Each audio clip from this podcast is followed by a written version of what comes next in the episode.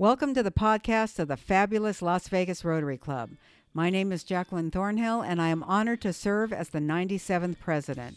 Our club focuses on youth, children's literacy, and we support our active duty military and veterans. We meet on Thursdays at Lawry's at noon. For more information, please visit lasvegasrotary.com or follow us on Facebook at Las Vegas Rotary Club founded 1923 where you can watch a live stream of our weekly meetings. Please enjoy this week's speaker. Okay, everyone, I'd like to call up past President Tom Thomas to introduce our speaker, please. Thank you, Amelia. Um, our sheriff, Joe Lombardo, uh, has spoken to us on a number of occasions, and, and frankly, considering that he speaks in uh, our community five days a week, he really doesn't need any introduction. He's been serving as our sheriff for, uh, for five years, and yet I think most importantly, he has been involved with Metro for over 30 years. Imagine what a blessing it is when there are events that come up in our valley that are difficult to respond to, and the unique situation that exists in a valley that uh, welcomes 46 million visitors every year, to have a sheriff who has three decades of experience in our police force, in our community, in serving the people of southern Nevada. Joe Lombardo.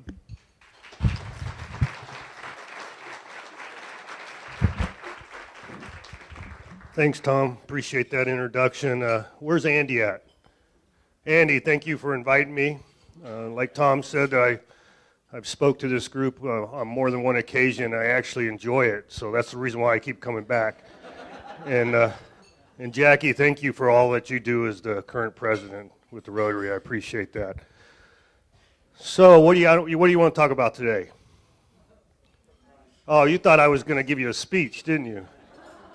No, I'll give you a little bit of a speech, but I think uh, we're more successful during the q&a with these types of groups um, to answer the questions that are bothering you or you're interested in and i'm the guy to give you the answer. So um, but before i do that i would like to just give you a, a, window or a picture into what's occurring in the las vegas valley as far as crime with your police department and everything that goes along with the police department so tom alluded to it uh, the 45 million, 46 million visitors a year that we're responsible for to include the community, correct? So you'll, you'll understand where I'm going with this. So before, when I've talked to you, I talked about the ability to hire cops and that we were woefully understaffed as a police department compared to other major cities across the nation. For, and we measure that for officers per thousand, the number of officers per thousand that's how we measure police departments and, and communities uh, as far as staffing. So here locally, we were the, the standard across the nation that we think is the ideal formula is two officers per 1,000 permanent residents. So add in 45 million people, that doesn't go in the formula. So it's very, and that, and that 45 million people is responsible for about 10% of what I do on a daily basis. So that's a that's an important. You're all business people in here, so you understand those numbers. It's important for you to put that in context. So just July of this year, July of this year is the first time in the history of LVMPD that we achieved two officers per thousand. First time. And that was because of the economy. Okay, the, the economy prevented me from hiring for people for approximately five years. And you know, it takes me about a year to get a cop on the street, um, and you, to count them as a cop. And so you can imagine, so that ends up being six years without hiring anybody, how difficult it would be to manage the crime picture in the Las Vegas Valley. But because of some tax initiatives and, and the increase in the economy and my general fund and, and everything else that goes along with it, I was finally able to hire folks and with the Raiders coming and the increase of the convention center, that convinced the powers to be to, to help me out in the revenue stream associated with the police department. So we've been able to hire. And what has been the result of that, Sheriff?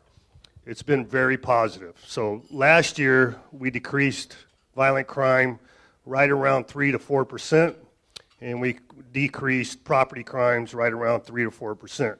This year, year to date, we have decreased violent crime 13 percent, and property crimes still around 4 percent. So we're going in the right direction. So.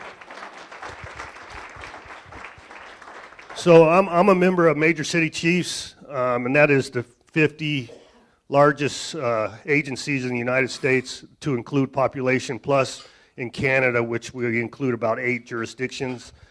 And we put out a crime report on a quarterly basis for all the Major City Chiefs agencies. And in that crime report, we list uh, part one, violent crime, and part one, property crime.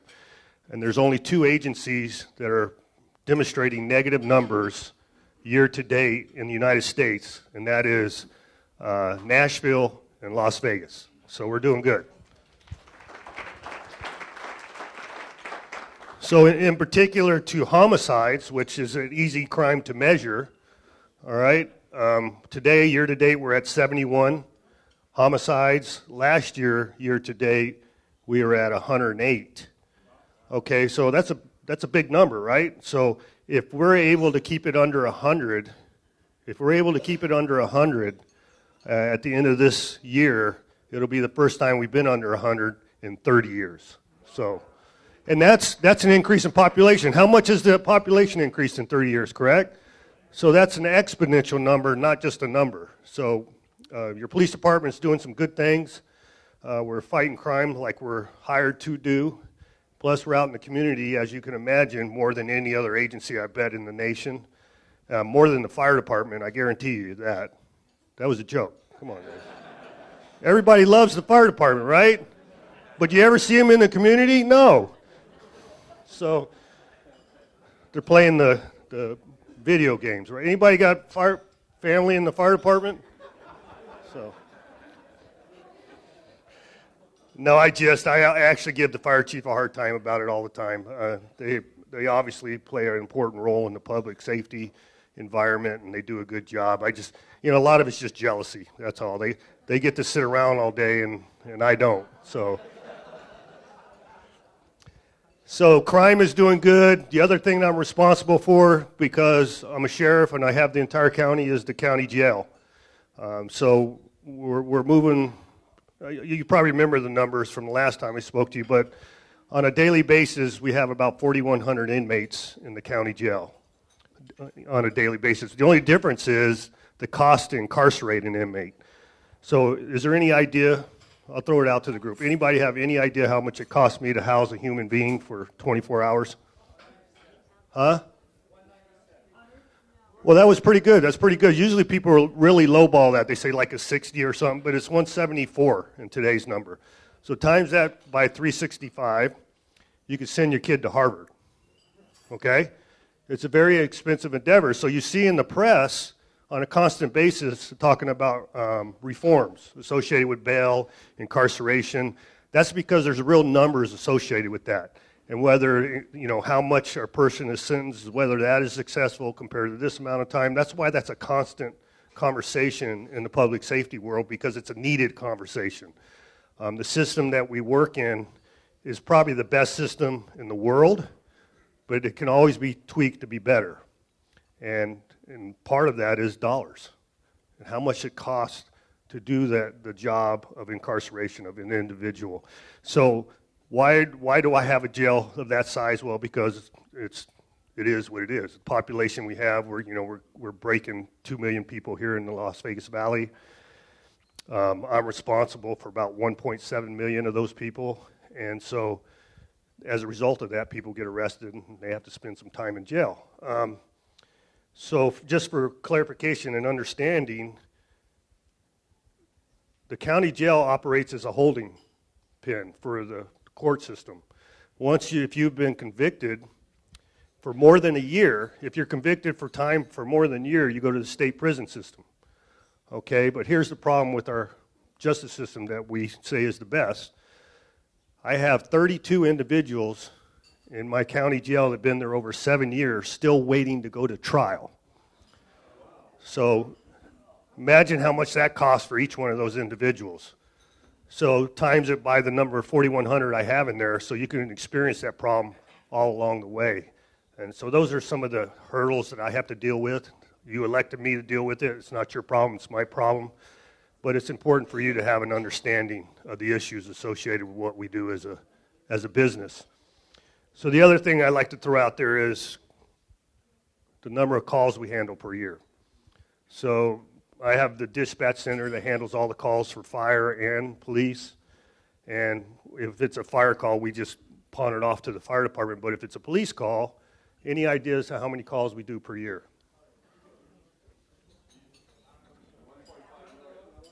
Uh, 3.3 million this year. Last year, 3.3 million. But so it, that requires a lot of human capital to handle that many calls, right? And listen to people's story when they call in. And out of those 3.3 million calls, 1.4 million requires a police officer actually to go to. So that's that's the kind of business we're in, and that's how busy we are as a as a police department. But we're handling it. We're doing a good job, as you can tell by the the direction crime is going. And as far as as safety per the United States, I don't know where we're at. All I know is we're doing good. So, and those polls that you see, or there's some of those surveys you see come out in the internet and on TV about safety and cities and all that, they're so ambiguous, and the and the data points associated with them are so bad, you can't rely on them. Um, so, where, where are you going with that, Sheriff? I don't know where I'm going with it. The, uh, where, where I'm going is quite often people say, how, how safe are we compared to other cities, and there isn't a good measurement stick to give me to be able to quantify that. All I know is we're one of two cities that have reduced crime this year, so that's a good thing.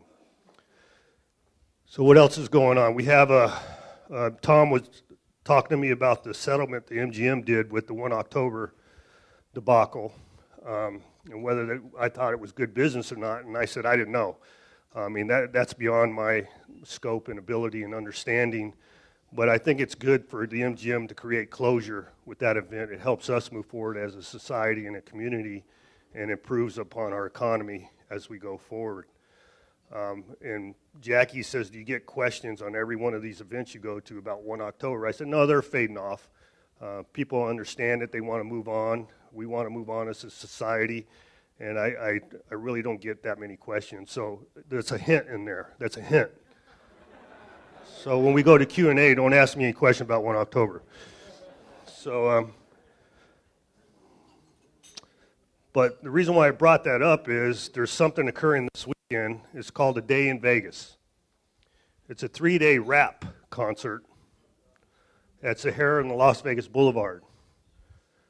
So you know what's going on around the world, right? El Paso, Dayton, Ohio, you know, other areas of the nation, open air venues, entertainment venues, and how we have to protect them. And it's a whole different dynamic paradigm in police work.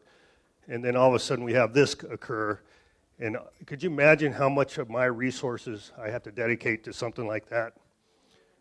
Something that I don't think we understand the business we're in. We're the entertainment capital of the world but can't we figure out a different way to do business? And so I, I, the only reason why I brought that up is because I, I just got on a soapbox for a minute. That's all. so um, I don't beseech you if you want to go there, uh, but it's open to all ages. Isn't that weird? All ages. So infants are allowed to go to a three-day rap concert. So, and I, I'm not, I'm not demonizing the type of music. I'm just saying, three days out in that particular area, could you imagine how hard it's going to be for us to manage that? I think we could do business a little bit better in that aspect. So, those of you that are in that business, think about it.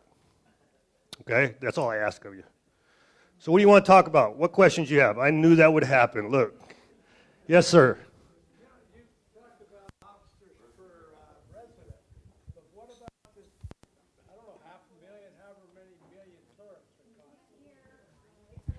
So the question was, you talked about officers per residence. What, what the hell about, and I'm quoting them, so it's not my language.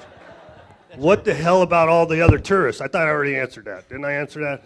He wasn't listening. You weren't listening, sir. No, you're right. You're exactly right. What the hell? Mm-hmm. So here's where quite often I get asked by these groups, how could we help? Right there is a good, good example. You have ex- access to your state legislators, right? You have access to your county commission and your city council. It's your phone calls that creates that momentum to establish the funding source for me to hire officers. Me standing up there preaching doesn't, doesn't solve it because they expect that from me because I'm the head of the agency, okay? What solves it is you, as a group or individually, making phone calls to the elected officials and say, hey, we need, we need to do business better here. And here's an example. If you, if you look at the national press, how they're always bragging about NYPD, right? New York Police mm-hmm. Department, they're always bragging about them and how successful they are. Mm-hmm. Why do you think they're successful? There's a, there's a plethora of reasons why you can think it is, but I'll tell you why they're successful. The national average for officers per thousand in the United States is 2.2. They are 5.5. 5.5. Imagine what I could do with 5.5 in the number of officers. And I'm not talking about creating arrests. I'm talking about preventing crime and being proactive versus reactive. So that's why it's important that you ask that question. Sheriff? And, uh, and people understand the, the dynamics associated with it. Do your statistics include the security forces in the hotels, all the private security, et cetera? Uh, good question. Um, no. There's approximately 17,000 private security officers. Some of them are professional, a majority of them are professional. Those are the ones that work directly for the casino industry.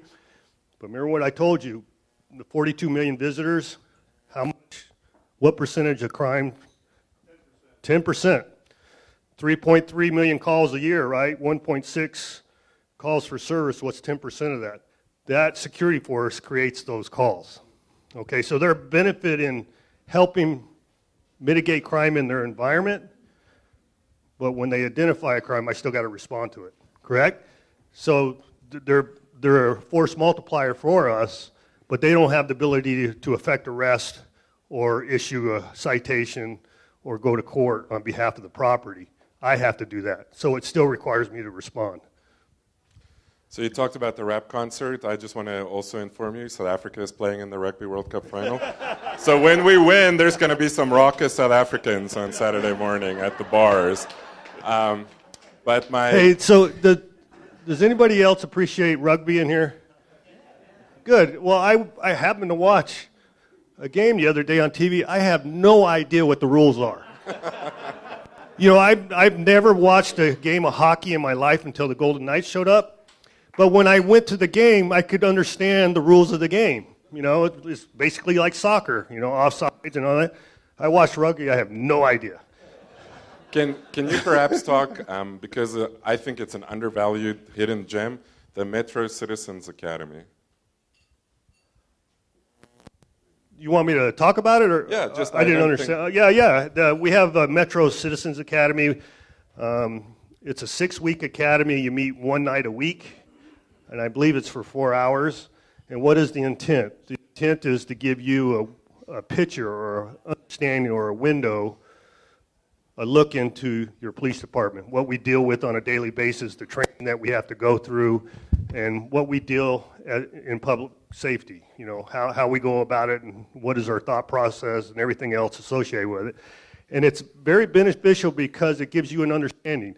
Education is probably, knowledge is the, the, the biggest, most important trait in, in a human being, I believe. And it gives you the knowledge and understanding on, on what we do and why we do it and especially when you get special interests that badmouth us in the press, correct? And, you're, and, and if you have an understanding of what we go through, you, you, could, you could feel a little more empathy towards us versus them. Okay, yeah, we get it wrong sometimes. I got 6,000 employees that are human beings. Of course, we're going to get it wrong sometimes. But more often than not, it's, uh, I want to give you a picture of a group versus an individual. and understanding what we go through. So it's a very good uh, course. I recommend it to anybody. There's a very long waiting list.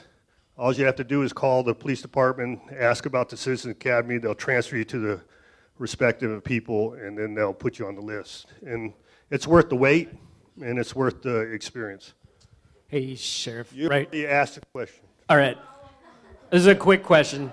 Let me get the first questions first. Go ahead. All right. Uh, as commercial drones become more available, um, I'm just wondering, like, is that coming into the time, like, our police officers having to respond to that stuff? And then also in planning, like, when you look around what's going on in the country with mass casualty incidents, do you guys ever talk about? I, I personally feel like there's going to be one with drones, and it's going to kind of change the game. Is that something that ever is talked about or planned with at your Uh, level? the answer to your question is yes, yes, and yes. Um, yes, we are we, we evaluating that for uh, mitigation and use. Okay, it's interesting that there isn't a law there isn't a law out there that gives us the ability to intervene on a drone, and that's what they're trying to work through laws and policies associated with that. What we can is if we what I mean by intervene, there's technology out there to, for us to take a drone down. Okay, um, we can prosecute the individual operating the drone if they're doing it improperly, like flying it out by McCarran Airport or, or you know peeping tomming in your backyard, that kind of stuff. But we don't have the ability to mitigate it in flight. Um, the law prevents us from doing that currently. We're hoping the law will get on the books and we can do that because I know the technology is out there. And his second part of his question, are we using it as a tool for police work? Yes, we are. Okay, but we're not a surveillance state. We use it mostly right now for documentation of crime scenes.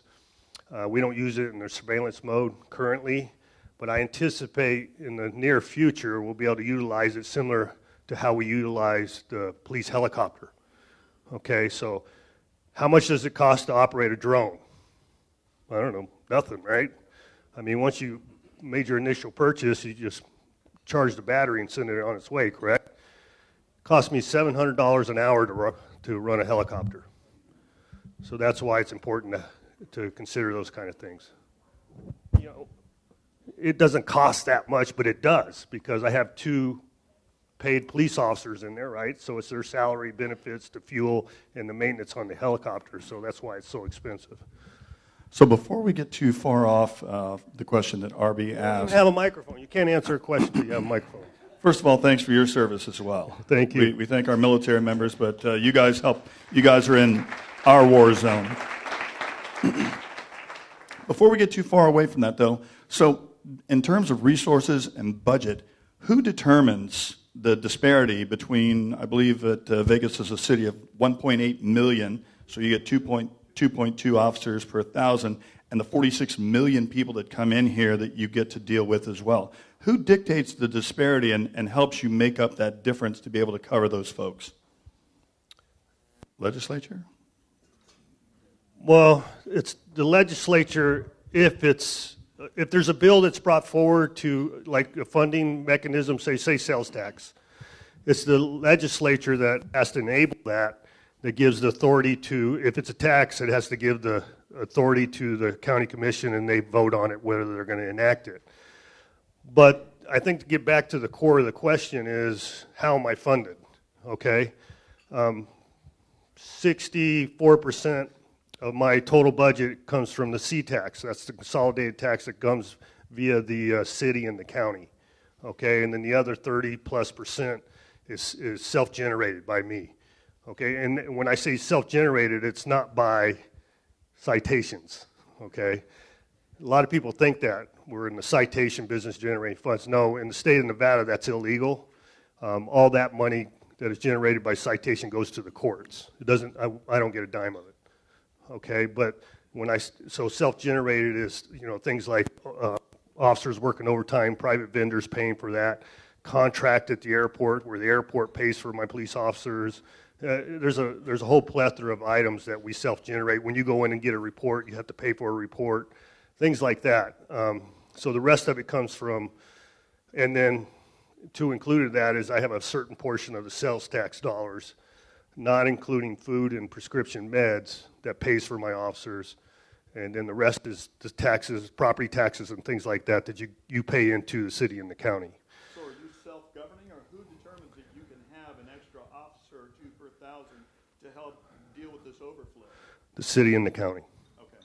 The city and the county does. And that's a great question because a lot of people sometimes don't understand that. I'm an elected official, so I, I govern myself on operations, what I do with my police officers. They govern me with the purse strings. So, Sheriff, you gave us some interesting uh, statistics on the improving percentages. Uh, you didn't touch upon homeless. I wonder is homeless a growing or a decreasing problem? And to what extent is your department committed to using resources to handle the homeless? great question. And here's why it's a great question. So, there's a lot of societal ills out there, right? Mental health, drug abuse, um, poverty, education, everything else that you could imagine being in a business, right? And being as successful as a community. So when that stuff goes awry, who's asked to solve it? Who has to solve it? Me, right? It's real easy. You dial 911, right? Dial 911, and officer comes, hey, I got this homeless guy. So what do you want me to do, right? It's not illegal to be homeless, but I'm not, I'm not stepping away from the question because this question is very pertinent to what we do in police work. Every year, the tools or the knowledge base of a police officer or what the police officer is expected to do increases on a yearly basis. Okay, so uh, homelessness is a big part of what we do. About 14% of my calls involve the homeless. Okay, so 1.6 million, 14% of that is the homeless. And he asked, is the population growing in the homeless here? Yes, it is. But it's growing everywhere in the United States. You can see that if you've been to San Francisco, you've been to Washington, D.C., you've been to L.A., any one of those cities, you can't ignore it. You can't, it, it's, it's right out there, it's overtly out there. Um, so the, pop, the population here is increasing. No matter what numbers they say there are out there, the last two years they said a decrease. False, absolutely false. It's the county mes- um, mechanism they use is not accurate. You can see it's just perception. Perception is usually based on reality. You can see the homeless. They've, they've creeped up into your neighborhoods and everywhere else, right? That you're not used to seeing them. Um, but what we are here, we're one of the worst states in the nation as far as resources for them. We have, if you do it per capita, I don't know what measurement tool they use, but we are one of the worst in the nation. And part of that is because we hadn't had to deal with it before, because the environment helped control it for us. How hot does it get in the summertime, right? Homeless don't want to live here during the middle of the summer, so they go to some place that's more friendly to the homeless and more conducive to their ability to survive. Um, but now that that's just the numbers are outweighing itself, and the environment doesn't control it as much as it used to, just because of the, the sheer volume of the numbers. Um, the solutions are the city and the county and the legislature uh, dedicating resources to the solution, and the solution is housing, mental health services, and things, and actually medical uh, services to to help us with that. Because with us, our solution is incarceration. If there isn't social services out there that we can draw from, the answer is incarceration. We're the number one mental health facility in the state. Okay, at any point in time, 4,100 average daily population, any point in time, 30 to 35 percent of my total population is on some form of psychotropic drug.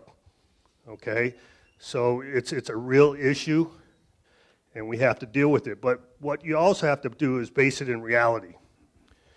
Mental health and substance abuse are the two biggest contributor to homelessness. Only 30% of the homeless population is homeless due to circumstances out of their control. And that means you know you lost your job or you were forced out because of family member's death, some expense that you couldn't handle, things that were completely out of your control caused you to be homeless. The rest of them are service adverse. You get a lot of, there's only about 30% of the total homeless population that will accept services. In other words, when a police officer comes up to them, we don't have a charge to, to arrest them for. There's no criminal charge, but we have to take care of the issue. And we offer them services, and they say, We're not interested. Only 30% will accept services. So take that 30%, and what did I say earlier? We're the worst state in the nation as far as services. What do I do with that 30%? Only about 10% I can help. And it's based on bed space, it's based on uh, resources available to a police officer. So it's a very frustrating, especially say you're a business owner and an individual is out in front of your, your establishment, deterring your customers or creating havoc. We show up, all right, we're going to give you some services. Come on, no, I don't want services. We don't have nothing to arrest them for. It's very difficult for us to walk away, right? And it's very frustrating for you as a citizen who pays taxes to see us walk away. It's a bigger issue than me. It's a bigger. It's an issue for all of us, to tell you the truth. Um, but that's the reality of it, and that's the system we're currently given to us. Did I answer your question, sir? no, it, that's a common question that comes. Usually, another one is immigration. So I'm waiting for that one. Yes, ma'am.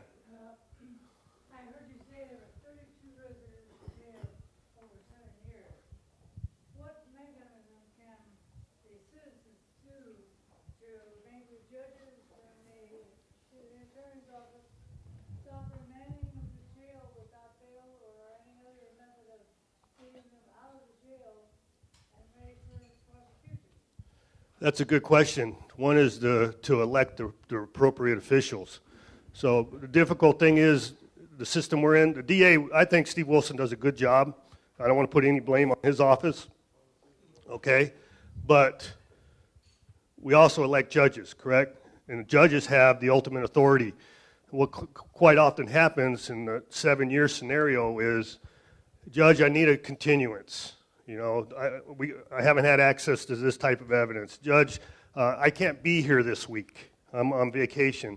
It's all those nuances. The judge, all the judge has to say, no longer going to have continuance. We're, we're, we're within the constraints of the Constitution and the law. This trial is going forward. Okay? But, and this, I'm not going to get on a soapbox on this, but I just want you to have an understanding. Our judges are elected.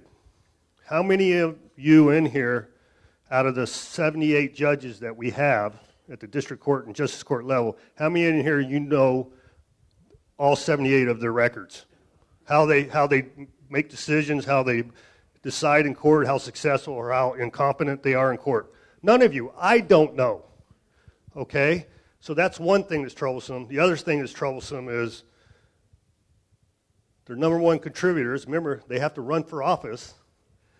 Who's their number one contributors to their campaigns? Defense attorneys, lawyers, right? So I'm not saying that makes a that sways their decision. I'm not saying. Can you see me winking? Now, I'm not going to beseech the entire judiciary, but there's, there's people out there that we're all human beings, right?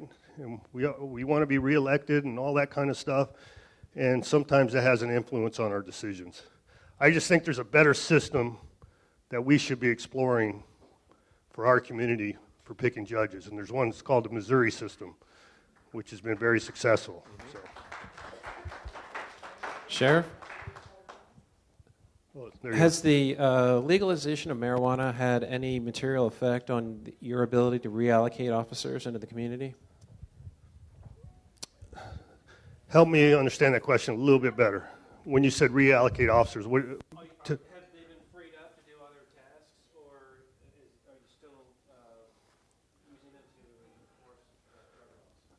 Okay, did everybody hear the question?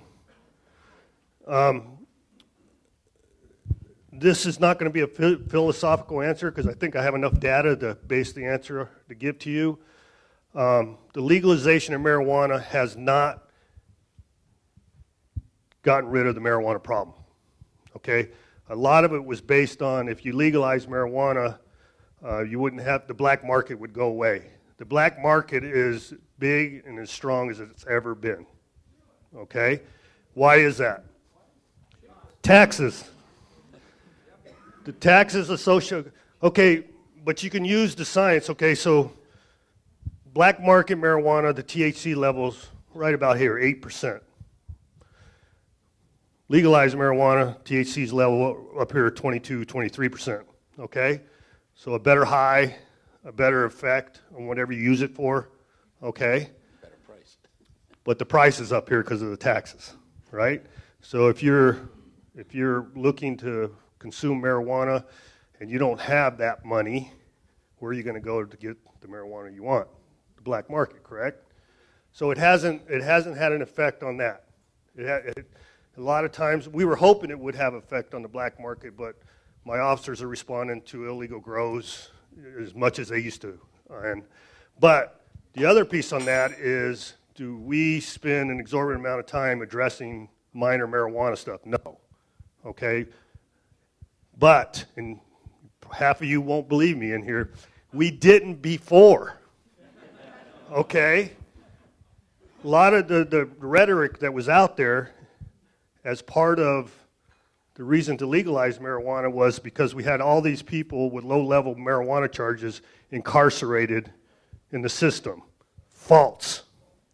False. If they were in there with marijuana as part of their sentencing, it was because of a, it was part of another crime too. Okay? We learned, remember how expensive it is to incarcerate people? We, we know as a business model, we're not going to continue to incarcerate this individual when we have a violent felon over here that needs to be incarcerated. Okay, so out of the 4,100 average daily population, 73, in today's number, 73% of those are felons.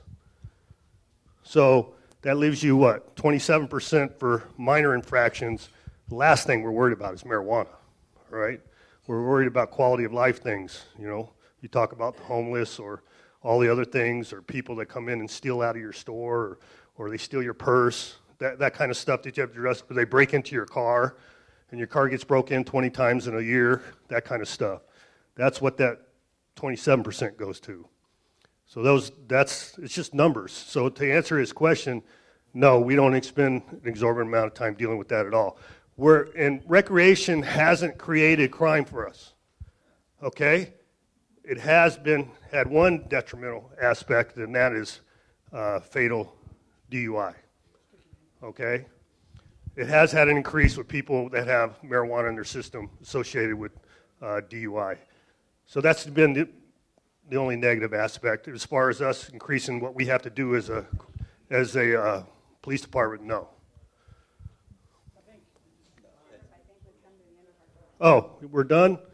What about, wait, hold on, hold on. I, I got to give him an opportunity. I blew him off for four questions.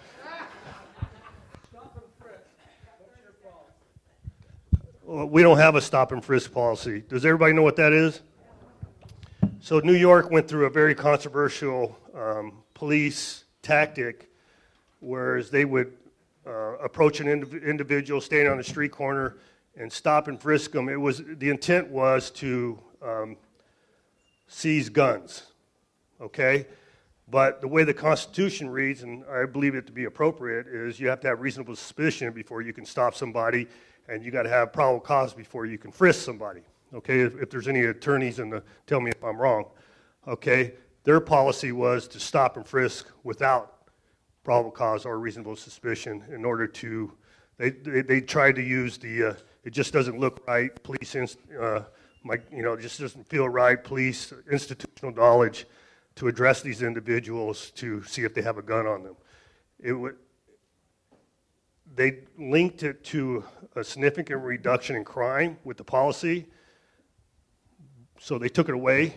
They got sued, and it was taken away their ability to do it, and it had no negative effect on crime when they stopped doing it. So it was a flawed policy, flawed tactic, flawed procedure, and it, it actually, in my personal opinion, violated your constitutional rights. Um, so, but that was the decision they made. So, but we don't have that. So, sir, we don't have that policy here. So, thank you.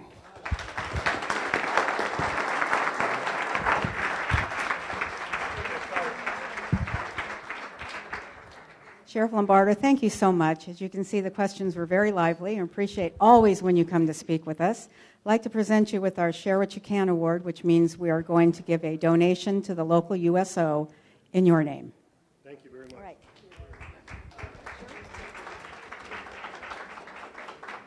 So uh, I'll leave you with this because, you know, reference Tom's question how many of these I have to do a week?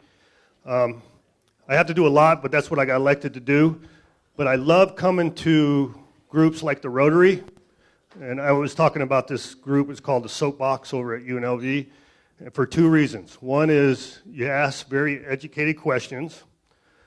You know, you don't ask about, like, there's a speeder in my neighborhood, what do I do? Um, and two, you're voters. So there.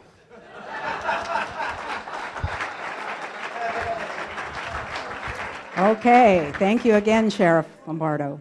In the words of a woman I most admire, Amelia Earhart, Earhart no kind action ever stops with itself.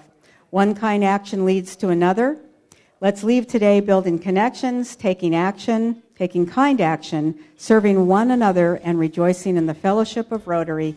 Meeting adjourned. Picture afterwards, please, for those of us in costumes. We hope you enjoyed the latest podcast from the Las Vegas Rotary Club. For more information about future meetings, membership, and our local service projects, please visit lasvegasrotary.com.